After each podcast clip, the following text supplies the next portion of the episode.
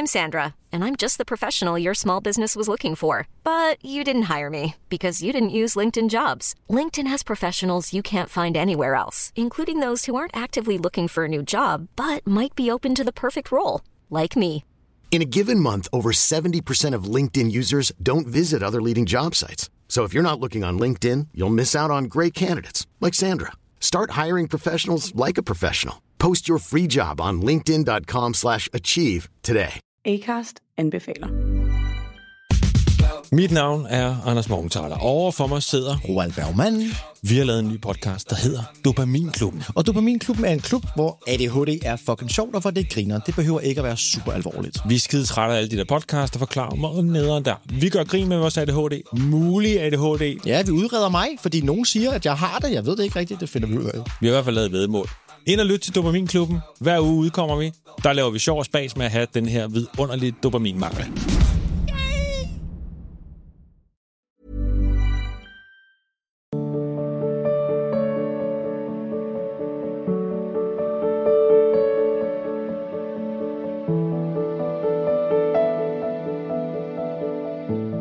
हेमंत जी वृंदावन से श्री हरिवंश महाराज जी, आपके चरणों में कोटि कोटि प्रणाम। महाराज जी कभी कभी जीवन में विभिन्न परिस्थितियों में जब हमें निर्णय करना होता है तो ये समझ नहीं आता कि इस परिस्थिति में ईश्वर क्या चाहते हैं। हृदय से कोई जवाब नहीं आता। कभी तो अंतर्यामी गुरु मार्ग शीघ्र प्रशस्त कर देते हैं। ऐसी परिस्थिति में क्या करें, जब वे कोई जवाब ना शास्त्रम प्रमाणम ते कार्या कार्यो व्यवस्थित हो श्री कृष्ण की वाणी, गीता जी, ये उनकी आज्ञा नहीं क्या? आप उससे सुनो। कोई ऐसे क्रियाएँ नहीं है।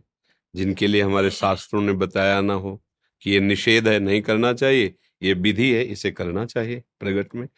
तो ऐसा कौन सा तो अधर्म क्षेत्र है जिसे आप नहीं जानते कि त्याग देना चाहिए? ऐसा कौन सा कार्य है जिसे आप जानते हैं कि करना चाहिए? आप देखिए। ऐसा तो मुझे नहीं लगता कि आपको ज्ञान ही नहीं कि ये करना नहीं चाहिए। आत्मना प्रतिकूलानी परेशान न समाचरित। एक सीधा सूत्र है, धर्म और अधर्म के निर्णय का। आत्मा लिखा, मन नहीं लिखा, आत्मना प्रतिकूलानी परेशान न समाचरित जो तुम्हें अच्छा नहीं लगता, वो व्यवहार तुम किसी के साथ, तुम्हें कोई गाली दे, नहीं अच्छा लगे मत गाली दीजिए। तुम्हारी बहन बेटी कोई गंदी दृष्टि से ताके अच्छा नहीं, आप मत कीजिए ऐसा। तुम्हारा कोई धन अपहरण करे, आपको अच्छा नहीं लगे, आप दूसरे का धन अपहरण मत कीजिए। आपके शरीर को कोई काटे तो अच्छा नहीं लगे, आप किसी के शरीर को मत काटिए मांस आदि मत खाइए। आप अपने बच्चे को शराब पिलाने के लिए कोई प्रेरित करेंगे क्या? नहीं करेंगे। अगर सच्चे पिता हैं तो आप मना करेंगे। फिर दूसरों को क्यों मित्र बनाकर शराब पिलाने की चेष्टा करें या पीने की? मतलब कई तरह से आप विचार करो तो कई ऐसे सूत्र हैं जो विशेष हमें धर्म में चलाते हैं हमें सबको ज्ञान है, सबको पता है। फिर कौन सी ऐसी बात है जो जानना चाहते हो और भगवान तुम्हें नहीं जनाते? ये तो सही है। कुछ वक्त परिस्थिति ऐसी होती है जैसे छोटे निर्णय करते हैं। घर गृहस्थी के, जैसे मैं एक जनरल एग्ज़ाम्पल जैसे ऑफ़िस से छुट्टी लेना है तो कल की छुट्टी ले या ना ले तो एक जनरल स्वभाव बचपन से रहा है तो एक निर्णय आता है कि कल मतलब की छुट्टी ले तो ईश्वर चाहता है कि मैं छुट्टी नहीं, ईश्वर, ईश, देखो, अरे अखिल कोट ब्रह्मांड नायक परात्पर ईश है। कल छुट्टी लेनी है, मुझे कौन सा धर्म कार्य करना है, कौन सा पारिवारिक कार्य करना है, इस पर तुम्हें विचार करना है। तुम्हें विवेक बुद्धि दी है ना भगवान ने? भगवान ही तो विवेक रूप से है। तत्काल निर्णय करो, छुट्टी लेना अनिवार्य है या नहीं? अगर नहीं तो हम ड्यूटी करते हैं, सेवा में आता है अगर है तो हम छुट्टी लेते हैं। इसके विषय में भगवान से पूछने की थोड़ी ज़रूरत है। विवेक दिया है ना वो? हमें छोटी छोटी लघुशंका प्रेशर है, हमें किसी से पूछने की ज़रूरत थोड़ी, बाथरूम जा रहे हैं। हमारे काम का प्रेशर है कि भाई ऐसा गृहस्थी में काम करना है, बेटी का ब्याह, परिवार का अमुक कार्य, खेती का कार्य या अमुक, हम छुट्टी ले लेते हैं। भगवान से निर्णय विशेष बात के लिए। अब जहाँ आपकी बुद्धि काम नहीं कर रही, वहाँ बात ली जाती है। बात समझो। और जब हम भगवान के लिए कर रहे हैं तो निर्णय पूछने की ज़रूरत नहीं फटाक से आपके सामने आ जाएगा। आप भगवत समर्पित कर्म कीजिए अभी आप देखिए पूछने की ज़रूरत नहीं पड़ेगी। तत्काल हृदय में जलन हुई गलत तुरंत रुक जाओगे आप। नहीं नहीं भगवान की इच्छा नहीं। आप कर, हर कर्म को हर समय को भगवान को समर्पित कीजिए। एक मिनट भी बिना समर्पण का नहीं जाना चाहिए। रात्र में सो रहे तो पूरे दिन का समर्पण। जब जगे तो सबसे पहला काम प्रणाम करके पूरी रात समर्पण। एक एक मिनट फिर आप देखो जैसे अर्जुन का रथ हाँक रहे ना, ऐसे आपकी बुद्धि में बैठ जाएँगे और बताएँगे, ऐसे चलो ऐसे चलो ऐसे चलो और नाम जप करो। छोटी छोटी बातों के लिए हमें परेशान नहीं होना है। पता नहीं भगवान है तो मुझे बता दे, नहीं ऐसा नहीं। कोई जब ऐसा निर्णय है कि अब आपके बस की बात नहीं, किसी की सलाह से काम बनेगा नहीं, फिर छोड़ दो उनके ऊपर और चल दो। फिर आगे देखो, अपने आप संभालते कि नहीं संभालते? अपने आप पकड़ लेंगे मोड़ देंगे आपको पता ही नहीं चलेगा कि हम तो जा रहे थे अमुक जगह पहुँच का कैसे वहाँ गए। वो बात सुनवा देंगे वो ग्रंथ दिखवा देंगे वो बुलवा देंगे। अच्छा यही तो प्रश्न था मेरा समाधान हो जाएगा। उनका आश्रय ले लो और ये छोटी छोटी बातों के लिए आपको बुद्धि दी भगवान ने विवेक दिया है उसके द्वारा निर्णय कर लीजिए। भावना राघव जी। गुरुदेव आपके श्री चरणों में कोटि कोटि प्रणाम। महाराज जी मेरा प्रश्न यह है कि जब श्यामा शाम गुरुदेव आपके दर्शन चिंतन अथवा लीला गायन और श्रवण के समय जो भाव या आँसू आते हैं तो उन्हें कैसे छुपाए या रोकें? आपके श्री मुख से सुना है छुपाने की ज़रूरत नहीं पर छपाने की भी ज़रूरत नहीं। स्वाभाविक जो हमारे हृदय में हो रहा है जिसे हम रोक नहीं सकते उस पर कभी कोई बाधा नहीं डाल सकता पर अगर हम अपने उस भाव को किसी के सामने प्रकाशित करें हमारा भाव नहीं है अभी स्थिति बदल जाए तो प्रभु जाने। हमारा भाव नहीं होगा कि हम कोई ऐसा दृश्य आपके सामने उपस्थित करें कि मैं बहुत प्रेमी हूँ, मैं बहुत पहुँचा हुआ हूँ, इससे फिर पाखंड का रोग लग जाएगा भक्ति को। और स्वाभाविक ऐसी विकलता स्थिति है तो फिर न लाज तीन लोकन की, न वेद को कहो करे, न संक भूत प्रेत की, न देव जच्छते डरे, सुने न कान और की दृश्य न और इच्छना किसी का कुछ सुहाई देता है तो उस जब प्रेम अश्रु प्रकट होते हैं, वास्तविक तो सामने प्रीतम होता, लोग नहीं होते। अब प्रीतम से क्या छुपाओ, क्या दुराओ? तो दिलवर हैं, दिल की हर बात जानते हैं। हमें केवल अपने प्रीतम को सामने देखना है। जब हमारे सामने कोई व्यक्ति होता है और फिर उसको आंतरिक भाव होता है रिझाने का, फिर अश्र या कोई सात्विक भाव प्रकट करते हैं, उसी को दम्भ कहते हैं, उसी को पाखंड कहते हैं कि अब वो बात रंग नहीं रही। बात हमको अपनी स्थिति में अचानक भाव बढ़ा और तो फिर उसमें फिर हमें कोई डरने की कोई ज़रूरत नहीं, क्योंकि हमारा प्रीतम इस सब रूपों में विराजमान है।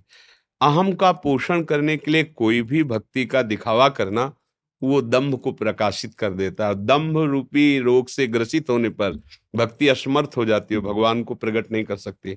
दम्भ से युक्त होने पर भक्ति, भगवान को प्रकट नहीं कर, होंगे, क्रियाएँ होंगी भक्ति की, पर वो प्रकट नहीं हो, वो अपने भरतार को रिझाने के सामर्थ्य खो देती है। भगवत ऋषि जी ने कहा है विद्या रूप महत्व कुल धन यौवन अभिमान सटकंटक देखे जहाँ रहन भक्त निदान राय न भक्त निदान, स्वांग, सब नगर नार के विषयन हाथ बिकाए, नई रिझवन भरतार के भरतार भगवान श्री हरि को प्रसन्न नहीं कर पाएगा, वो लौकिक लोगों को रिझा कर अपने विषय सुख की याचना या चाह पूरी करेगा, वो भक्ति रंग भरी नहीं होगी। अब स्वाभाविक ऐसी स्थिति है, कुछ सूझ ही नहीं रहा है। विवश होकर तो ये तो जगत पावन करने वाली स्थिति है। इसमें थोड़ी अंकुश अंकुश लगे तो प्रेम कैसा? प्रेम तो ऐसा निरंकुश है कि वो अजित भगवान को भी जीत लेता है। भगवान को प्रेमाधीन कहा गया है। तो उस प्रेम में जब अपने प्रभावित हो गए तो अपने कैसे रोक सकते हैं? भगवान अपने को नहीं रोक सकते, उस प्रेम से अधीन हो जाते फिर तो जीव है, उसके अंदर जब प्रेम आएगा तो उसके रोकने की सामर्थ्य कहाँ जहाँ तक हो, हम दिखावा ना करें। फिर हो रहा तो करे तो क्या करे? करे तो क्या करे? रहा ले जा रहा सहा ले जा रहा वो स्थिति भगवान जानते हैं। रवि प्रताप सिंह जी आगरा से? राधा राधा श्री हरिवंश। राधे राधे महाराज जी आपके चरणों में कोटि कोटि प्रणाम। महाराज जी आपके एक सत्संग में सुना था कि हमारी विवेक रूपी कैंची और साधन का बल कम है। इन पहाड़ रूपी विकारों को जड़ से उखाड़ने के लिए किंतु अगर प्रभु की कृपा रूपी तलवार चलेगी तो ये पहाड़ रूपी विकारों को एक बार में ही उखाड़ फेंकेगी। महाराज जी कैसे प्रभु की ये कृपा रूपी तलवार चलेगी हमारे सभी विकार? हाँ शरणागत हो जाओ। अंदर से, पहले तो देखो तुम हार गए हो कि नहीं हार गए हो? अंदर से देखे कि हम हार गए, अब हमारा बस नहीं है कि मैं इन पर जीत सकूँ, सच्चाई से। और तुम्हें वास्तविक उन भोगों से दुख महसूस हो रहा हो। अभी क्या होता है, हम लोग सुन के कि पापाचरण नहीं करना चाहिए, पर लगता अंदर से बहुत अच्छा है। हमारी बात क्यों नहीं सुन रहे भगवान? उसकी बात समझो। हमने सुना कि ऐसा नहीं करना चाहिए। नहीं करना चाहिए। पर अंदर से बहुत अच्छा लग रहा है वो करने के लिए। अंदर सुखद लालसा है। फिर कहते, भगवान, बचा लो। तो हम ये बोला ऊपर से, वो अंदर क्या है? अंदर वो बहुत तो जब तक उसका दुख का अनुभव नहीं होगा तुम्हें, उनमें घृणा भाव नहीं होगा। उनमें ये भाव नहीं होगा कि मेरा नाश करने वाले तब तक अंदर से पुकार नहीं होती। और जहाँ अंदर से वो जो सुखद बात थी, वहाँ क्लेश पैदा हो गया अशांति आप नहीं, बहुत हो चुका, बहुत हो चुका। हे प्रभु अब कृपा करो, मैं निकलना चाहता हूँ, आप देख लो। शरणागत होकर अंदर से, बल, बात समझ लेना, नंबर बिना मिले हेलो नहीं होगा, नंबर तभी मिलेगा, जब अन्य कोई आश्रय, अन्य कोई चाह और भरोसा नहीं, एक भरोसो, एक बल, एक आस, विश्वास, फ़ौरन बात होगी, फौर। मतलब सेकंड तब व्यतीत होगा जब उत्तर तुम्हारे सामने होगा। फाइनल तुम्हारे सामने होगा, वो भगवान है। पर हमारा क्या होता है अंदर जैसे हम चाहते हैं कि यार हम ऐसा ना करें, गंदी बात है, भगवान के खिलाफ बात है, पर अंदर से मिठास है, सुखद वृत्ति, फिर तुम्हें कोई नहीं बचाएगा। पहले जाओ वहाँ, ठोकरे खाओ और दुखी हो। और जब तुम्हें असलियत में दुख समझ में आ जाए, तब बताना, तब रोना, तब उसी समय फिर बात बना बिन रोए किन पाई प्रेम प्यारा मित। तो हम लोगों का जो कपट भरा प्रार्थना है, वो इसीलिए नहीं सुनी जाती कि अंदर से कपट है बीच में, कि मुझे प्रिय लगता है संसार। और छोड़ना चाहते तो अभी नाम जब करो। जब शुद्ध बुद्धि होगी, तब आपको दिखाई देगा कि अरे, वास्तविक ये दुख में है। दुखालय में सुख कहाँ है? जब वास्तविक होगा, तब अंदर से प्रार्थना होगी। और वो प्रार्थना अनुशुनी नहीं होती। है उसी प्रार्थना से भगवान का अवतार होता है। तुम्हारे हृदय में भगवान प्रकाशित हो जाएँगे। नाम जप करो, सत्संग सुनो, पवित्र भोजन पाओ, दूसरों के साथ अच्छा व्यवहार करने का भाव सोचो, फिर आपके हृदय में धीरे धीरे धीरे ये जो विकार हैं, ये चुभने लगेंगे। बुराई जब अपने को बुराई रूप में आती है ना, दिखाई देती है ना तो उसको हम निकाल सकते हैं। लेकिन बुराई जब हमें सुखद लगने लगती है, फिर हम नहीं निकाल पाते। अगर हम सो रहे हैं तो हमें कोई जगा सकता है पर सोने का नाटक कर रहे हैं फिर नहीं जगा सकता। क्योंकि हम सोने का नाटक कर रहे हैं। बात हमारी समझ में आ रही? के बाद महर्षि बहुत ग्लानी होती है बाद में। अभी वो ग्लानी नहीं जिसके ग्लान के बाद फिर मन भयभीत हो जाए। ऐसे भयभीत हो जाता है कि अब अगर ऐसा हुआ तो अब जीवित रहना मुश्किल हो जाएगा। अब नहीं। वो ग्लानी उसे कहते हैं अब नहीं हो सकता, ये हमें काट दे चाहे, पर हम अब ये नहीं कर सकते अब उसे, देखो, सदन जी महाराज ठाकुर जी के दर्शन, जगन्नाथ जी के दर्शन करने के लिए जा रहे थे, बड़े महान भगत हुए तो रास्ते में भिक्षा के लिए किसी घर में गए। अब भजन करने वालों का एक अलग आकर्षण खिंचाव होता है। तो जो घर में वो देखा तो नई अवस्था और भजन का बल तो तेज प्रकट हो रहा। तो उसने कहा, बैठकर पा लीजिए। संध्या का समय था। सोचा, चलो ठीक है, बैठ के पा तो उनका आज यहाँ विश्राम कर लीजिए। सरल हृदय, ठीक, ऐसा नहीं होना चाहिए। भिक्षा लो, बाहर जाओ, मंदिर में सो जाओ, वृक्ष के नीचे सो जाओ, घर गृहस्थी में क्योंकि वहाँ उनके परमाणु हैं वहाँ उनकी गृहस्थी की लीला है या कोई अलग ऐसा वास हो जो परिवार से अलग तो फिर साधु महात्मा के लिए जिस घर में सब उसी घर में शयन करने के लिए बाहर या तो बाहर दरवाजे के बाहर छप्पर पड़ा है ऐसा या कोई देवालय या वृक्ष ऐसा साधुओं के लिए कि घर गृहस्थियों से अन्न तो ले लिया पर शयन हमारा एकांत में ही हो। पर वो सरल भक्त वहीं शयन और रात में तब उन्होंने उत्तर दिया कि तुम कैसे स्वभाव वाली हो? तुम्हारा पति है अभी और तुम ऐसा? तो उसको लगा कि अगर पति ना रहे तो स्वीकार कर लेंगे, क्योंकि उन्होंने ऐसा कहा तो पति की हत्या कर दी। भाई बोले, हमने पति को मार दिया। वो सो रहे थे। कई घोर अपराध, तू कितनी पापिनी है। अपने पति की हत्या। बोले, अब ज़्यादा उपदेश मत करो, जो मैं कह रही हूँ वो करो। नहीं, अभी हल्ला मचाती हूँ, पूरे गाँव के लोग आएँगे तो मैं जान से मार देंगे। तो उनका नहीं, मरना तो है ही है एक दिन। मैं तैयार हूँ मरने के लिए, पर मैं कुमार्ग का आचरण नहीं कर सकता। कुमार्ग का तुम्हारी श्रद्धा भावना कारण मैं रुक गया। उसने मचा दिया अल्लाह लोग आ गए।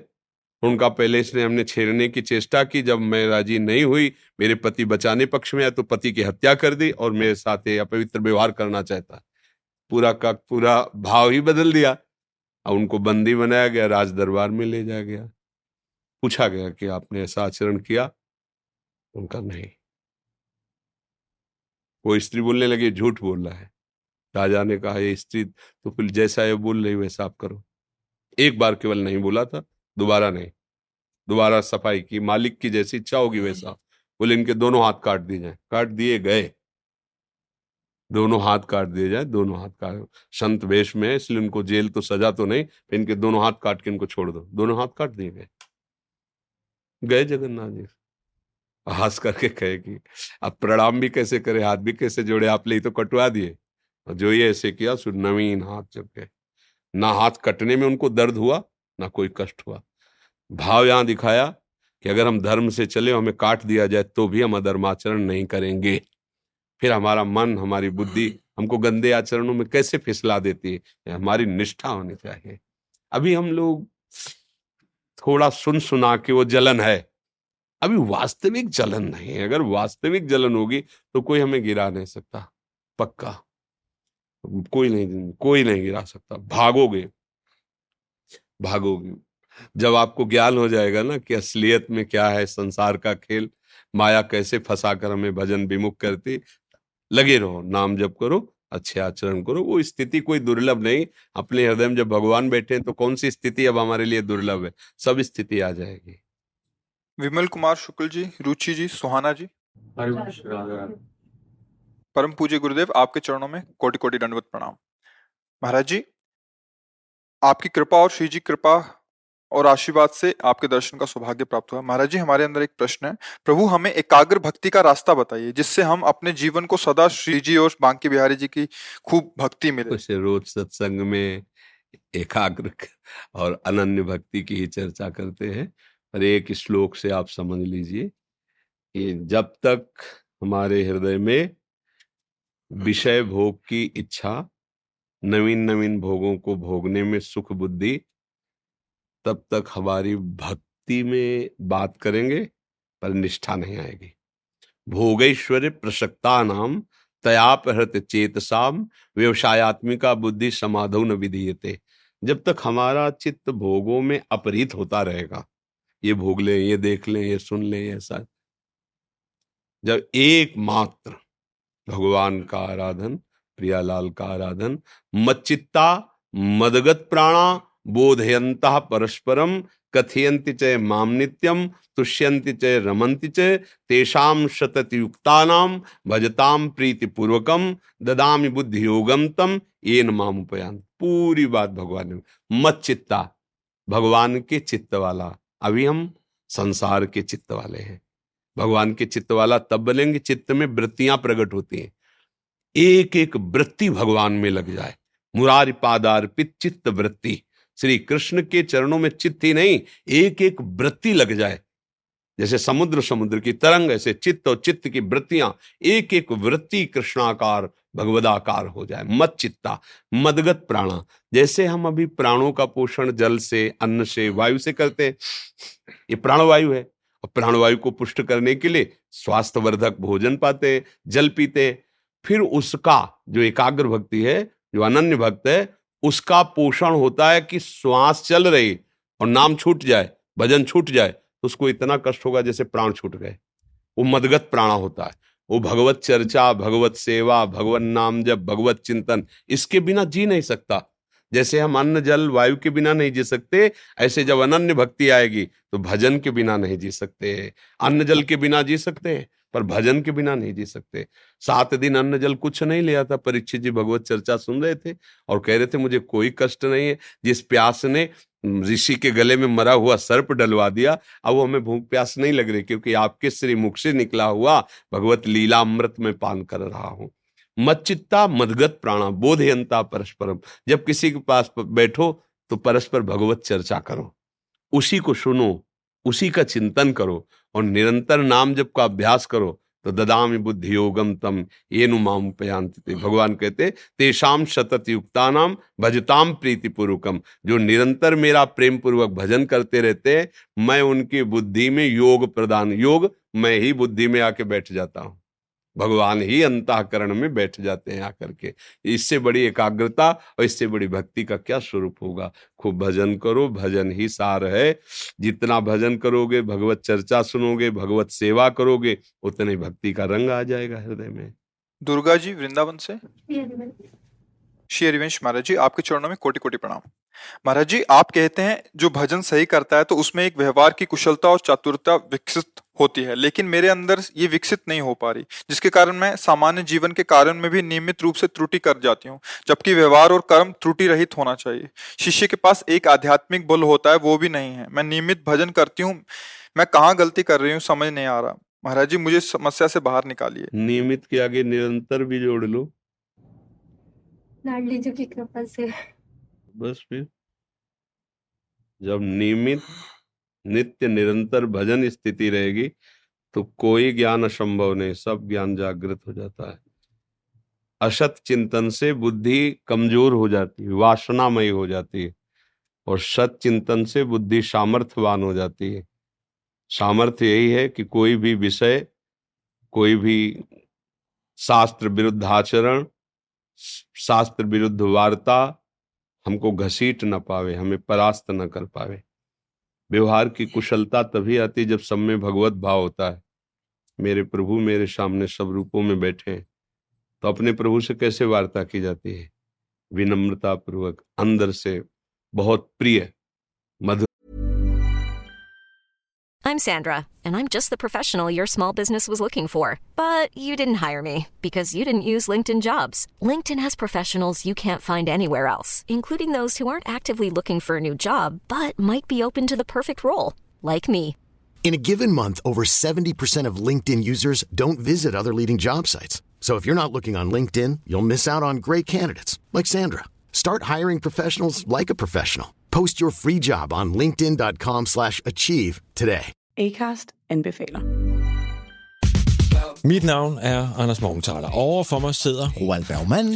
Vi har lavet en ny podcast, der hedder Dopaminklubben. Og Dopaminklubben er en klub, hvor ADHD er fucking sjovt, og hvor det griner. Det behøver ikke at være super alvorligt. Vi er skide trætte af alle de der podcaster, forklarer mig og nederen der. Vi gør grin med vores ADHD. Mulig ADHD. Ja, vi udreder mig, fordi nogen siger, at jeg har det. Jeg ved det ikke rigtigt, det finder vi ud af. Vi har i hvert fald lavet vedmål. Ind og lyt til Dopaminklubben. Hver uge udkommer vi. Der laver vi sjov og spas med at have den her vidunderlige dopaminmangel.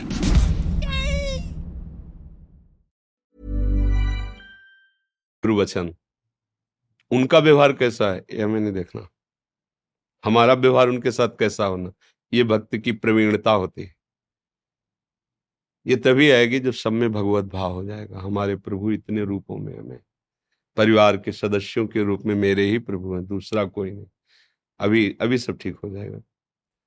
कैसे वो महाराज जी जब कोई बात होती है मतलब कि भक्ति से रिलेटेड या कोई भी बात तो सीधे सीधे ही बोल देते तो फिर वो एक क्या सामने वालों को ऐसा लगता है कि जड़ भाव से बोल रहे हैं और उनको बात लग जाती है फिर व्यवहार ऐसे में खराब। नहीं इसमें एक बात देखते हैं कि अगर सीधे सीधे बोलोगे तो तुम्हारे सीधे सीधे सहने की सामर्थ्य नहीं है। तो घुमा के बोलिए। रावण को पता चला विभीषण जी ने अपने घर में राम राम लिख रखा है। तुरंत चंद्रास तलवार ली, मंदोदरी ने देखा इनको तो क्रोध बहुत है, कहीं अमंगल न कर दे, साथ लग गई। विभीषण को आवाज़ दी, घर से बाहर निकल। ये क्या लिखा है? राम राम राम। मेरे दुश्मन का नाम लिखा है। नहीं नहीं, भैया, ये किसने कहा? ये क्या है और क्या है? अब मुझे समझाना चाहता है। बोले रात से रावण, माँ से मंदोदरी, आप दोनों का नाम लिखा है। खत्म खेल।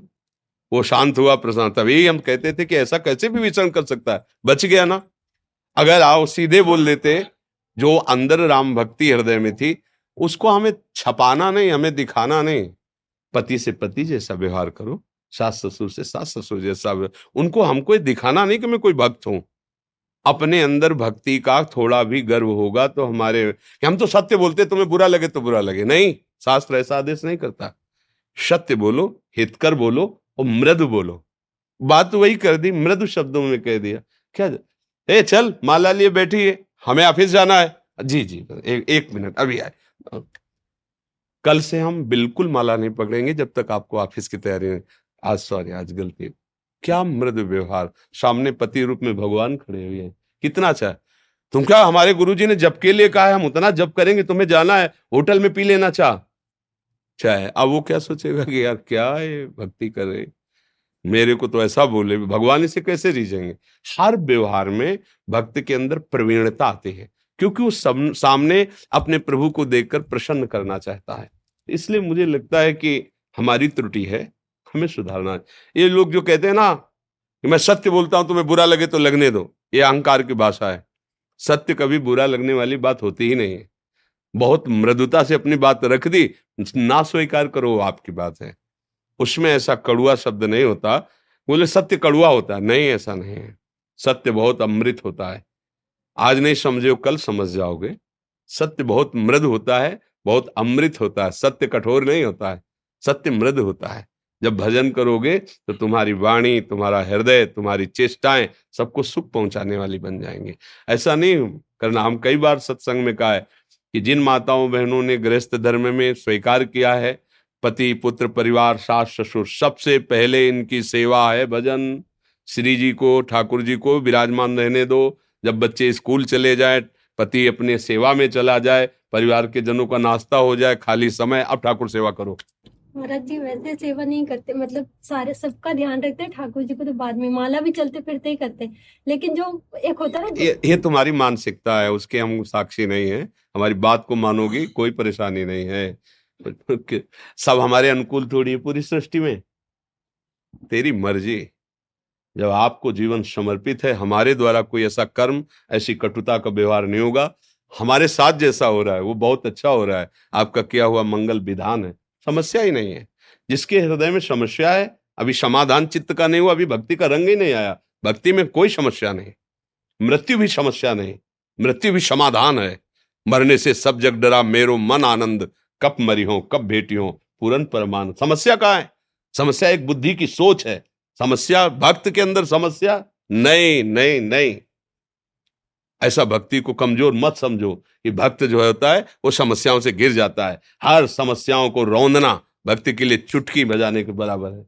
कभी भक्ति के रंग को समझा कहा है? कौन सी समस्या में प्रहलाद जी रोए? पाँच वर्ष के बालक है और त्रिभुवन पति दंड देने पे उतारू है। क्या बिगाड़ सका? अरे हम ऐसे भगवान के भक्त हैं। क्या समस्या है? कुछ नहीं। वो उसका विचार बोल रहा है, वो उसका विचार बोल रहा है। मेरा विचार क्या है? प्रभु मैं इसलिए किसी के विचार का हमारे ऊपर प्रभाव नहीं। हमारे विचार का आपको स्वीकार करो तो प्रभाव पड़ जाएगा। नहीं तो हमारी भक्ति हमारे प्रीतम के लिए हो रही और सेवा पूरे संसार की हो रही। सबको हम संतुष्ट कर पाए ऐसा संभव। क्योंकि अलग अलग विचार अलग अलग चाहत अलग अलग भावनाएँ हम किसी को असंतुष्ट नहीं करेंगे। सामने वाला असंतुष्ट हो जाता है। ये उसकी सोच है, ये उसकी माइंड की बात है। अपने को चिंता नहीं करनी। अच्छा कुछ भक्तों ने आपके श्रीमुख से नाम चाहे हम तो राधा वल्लभ श्री हरिवंश राधा राधा रटते हैं, आप लोग देख लीजिए। बस सबसे प्रार्थना है, देखो आप कृपा करके लाडली जी की कृपा से यहाँ आए हो तो बिना कृपा के नहीं आना होता। आप टाकीज में जा सकते हो अपने पैसे के बल से, लेकिन संत समागम पैसे के बल से नहीं कर सकते। ये केवल अब मोह भाव, भरोसा, हनुमंता, बिनु हरि कृपा मिले नहीं संता। अगर संत समागम मिला है आपको तो इतनी बात हमारी मान लेना, शराब पीना, मांस खाना, पराई स्त्री के साथ बेविचार करना, जुआ खेलना और दूसरे की धन की चोरी करना। इन पाँच चीज़ों से बच जाओ और राधा राधा राधा, जैसे हो वैसे ही तुम्हें भगवान स्वीकार कर लेंगे।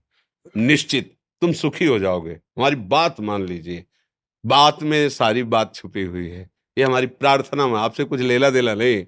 अगर आप ये ऐसे गंदे आचरण नहीं करोगे और राधा राधा तो हमारी लाडली जो बहुत कृपाल है।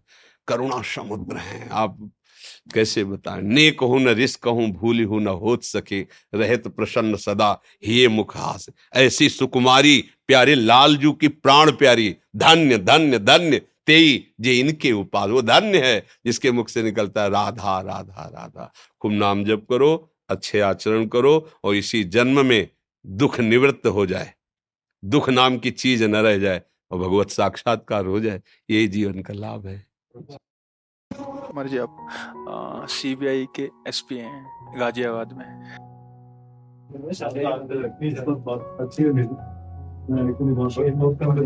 ज़्यादा टाइम निकाल नहीं पाते हैं और आप लोग के बैठने का आने का आज आज मैं। सच बताऊँ पहली बार आया हूँ ये मैसेज हमारी आपको सुन के बड़ा व्यवहारिक लगता है। हर चीज़ आप व्यवहार से ही जोड़ते हैं तो जबकि पूजा पाठ हमारे बस का बड़ा मुश्किल है। सुबह आधा घंटा पौना घंटा निकालने के बाद फिर भागने की लगी रहती है। जी। तो ज़िंदगी नहीं गुजरेगी बस जी। उसी ज़िंदगी को हम भजन बनाते हैं। हम उसी को जिसको आप नौकरी कह रहे हैं जिसको आप ड्यूटी कह रहे हैं उसी को हम भजन बनाना चाहते हैं। कि आज हमारी समाज में जो ये भेद बैठा कि माला चलाना भजन है और गोली चलाना भजन नहीं है? ये जो लगा है कि गीता का हम गायन कर रहे हैं, ये तो हम भजन कर रहे हैं, लेकिन गीता को स्वीकार करके जो आप आचरण कर रहे हो, वो आपका भजन है। हम ये समझाना चाहते हैं कि आप पैंट शर्ट में भी भगवान के भक्त हो सकते हैं। आप एक महान साधु का जो आचरण, वो आप कर सकते हैं। जो आप कर रहे हैं, बस इसी को भगवत प्रीत्यर्थ कर दीजिए। यही आपका भजन बन जाएगा, क्योंकि सत्य वस्तु यही कि हम भगवान के हैं। सत्य वस्तु यही कि पूरी सृष्टि भगवान की है। तो सत्य बात यह है कि जो सेवा आपको मिली है वो भगवान की सेवा है। आप उसको ईमानदारी से बलपूर्वक अपने पद का सदुपयोग कीजिए और उसे भगवान के लिए समर्पित कर दीजिए। वही भगवत प्राप्ति का हेतु बन जाएगा। वही साधना बन जाएगी। इनको जाता है मुझे लेके आई है। हाँ भक्ति स्वरूपा तो है ही है तो इसीलिए जैसे बने वैसे नाम जितना बने नाम और जो भी कर्म करो उसे भगवान को अर्पित करते हैं। जब रात्रि में सो तो एक बार पूरी दिनचर्या को सुबह की जांचो कि हमारा एक कर्म कोई ऐसा तो नहीं बना जो भगवान को हम समर्पित नहीं कर सकते, और फिर उसे सारे कर्म को भगवान को सम... वही आपको भगवत प्राप्ति करा देगा। हाँ ये तो सर्वाणी कर्माणी मई संन्यास से मत पराहा। जो संन्यास माने होते त्यागना, अपने सारे कर्म भगवान को दे देना। कि आज सुबह से लेकर रात्रि तक जो भी कर्म हुए, उनमें जो त्रुटि उसके लिए क्षमा, हे नाथ, वो सांसारिक कर्म हो, व्यवहारिक हो, या राजकीय हो, या भक्ति हो, वो सब कर्म आपको समर्पित। उसी का फल हो जाएगा भगवान की प्राप्ति। जी जी धन्यवाद रा, राम स्वरूप जी जो रासलीला कराते थे तो आपके नाना जी थे आप ठाकुर जी बनते थे में हाँ ये राम स्वरूप आचार्य लास्ट लास्ट में देखा है प्रयाग में कुंभ में थे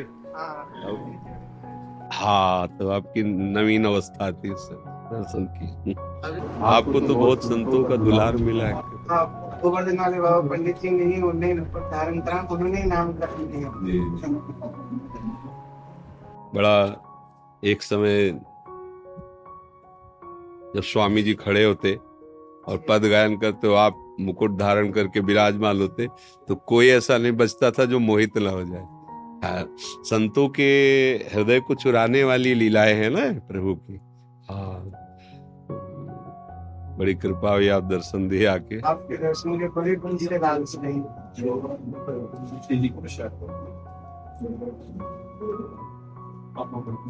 जब स्वामी जी महाराज हित हितधाम में थे तो दो बार आए थे। स्वामी जी को बचपन से ही महापुरुषों का प्यार दुलार मिलता रहा। पंडित गया प्रसाद जी तो साक्षात अपना ठाकुर ही मानते थे स्वामी स्वामी जी महाराज को। विभूति। अब आप देखो उन महापुरुष के रहने पर आप देखो एक समय था कि वो पांडाल प्रसिद्ध था। सबके लिए पिपाशा शांत करने का स्थान था।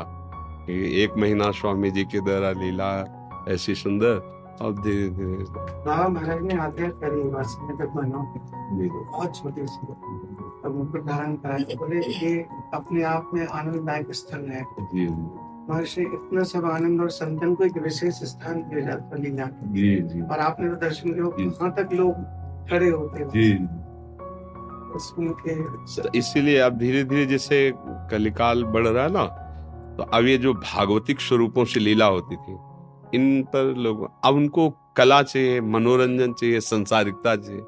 और जहाँ मोर मुकुट और चंद्रिका धारण करके प्रिया प्रीतम तो रसिकों का हृदय जो है ना लवालब प्रेम रस सोम।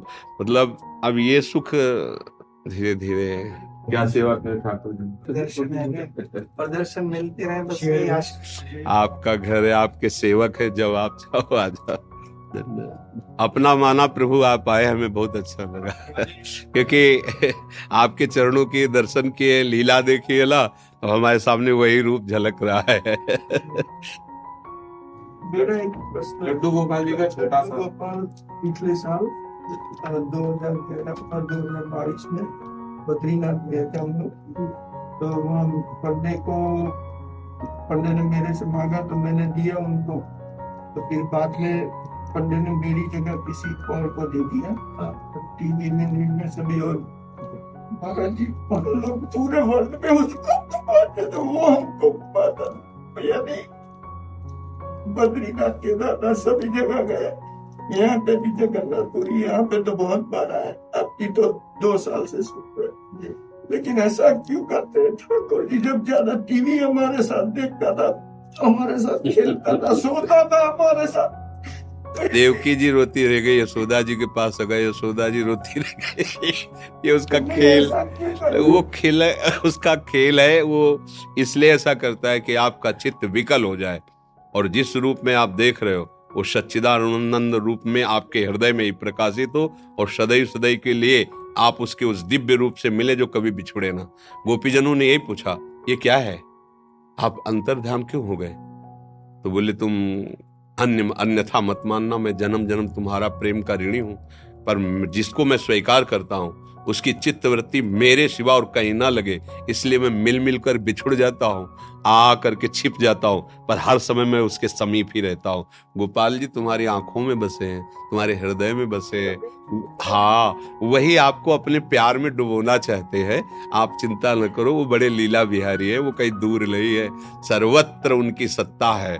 वो कब कहाँ कैसे जा रहे हैं इस पर उन्हें अंकुश मत करो पर एकाकी प्रेम रखो कि आपके सिवा में किसी और से प्यार नहीं कर सकता। मैं आपको अपना पुत्र भाव जो भी भाव मैं आपको वर्ण करता हूँ। और दूसरा सेवा विराजमान किया कि नहीं किया गोपाल जी ने? दूसरे दो है लेकिन दादा व्रजनी भी है बहुत बड़ी दीदी उसको भगवान मानते थे लेकिन लड्डू गोपाल को बेटा मान तो लड्डू गोपाल और हैं दूसरे के लिए? बस। हाँ बस बस आप निश्चिंत रहो ये लीला बिहारी है। वो खास तौर है आपके चित्त को चुराना चाहता है, वो चित्त चोर है। वो घसीट कर अपने में तन्मय करना चाहता है इसलिए वो कौन सी लीला करता है, ये उसके ऊपर छोड़ दीजिए। वो कभी किसी का अमंगल, अहित या नाराज़ होना उनके स्वभाव में नहीं है। ध्यान रखना, वो लीला वही करते जिससे हमारा चित्त विकल होकर उनके लिए रुदु सुशर्म राजन, कृष्ण दर्शन लालसा। जब गोपियों के बीच से प्रभु अंतर ध्यान हुए तो एक साथ सब रोई और उसी समय भगवान वहीं प्रकट हो गए। तो आनंद स्वरूप भगवान तो आपके हृदय में बैठे हुए हैं और आँखों में जो आँसू आते हैं ना, ये वही चाहते हैं कि हमारे लिए तड़पन हो, हमारे लिए विकलता हो। जय जय धन्यवाद। धन्यवाद। धन्यवाद।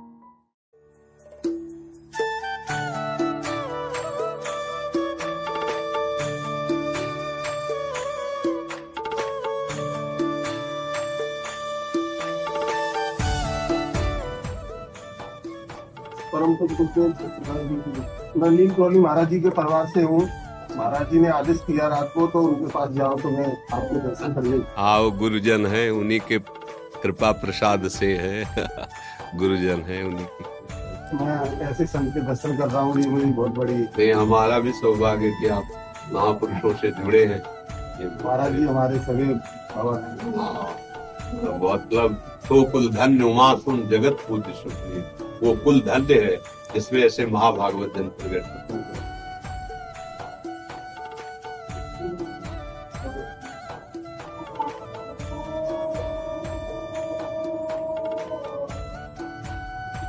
आज स्थापना दिवस है। नारायण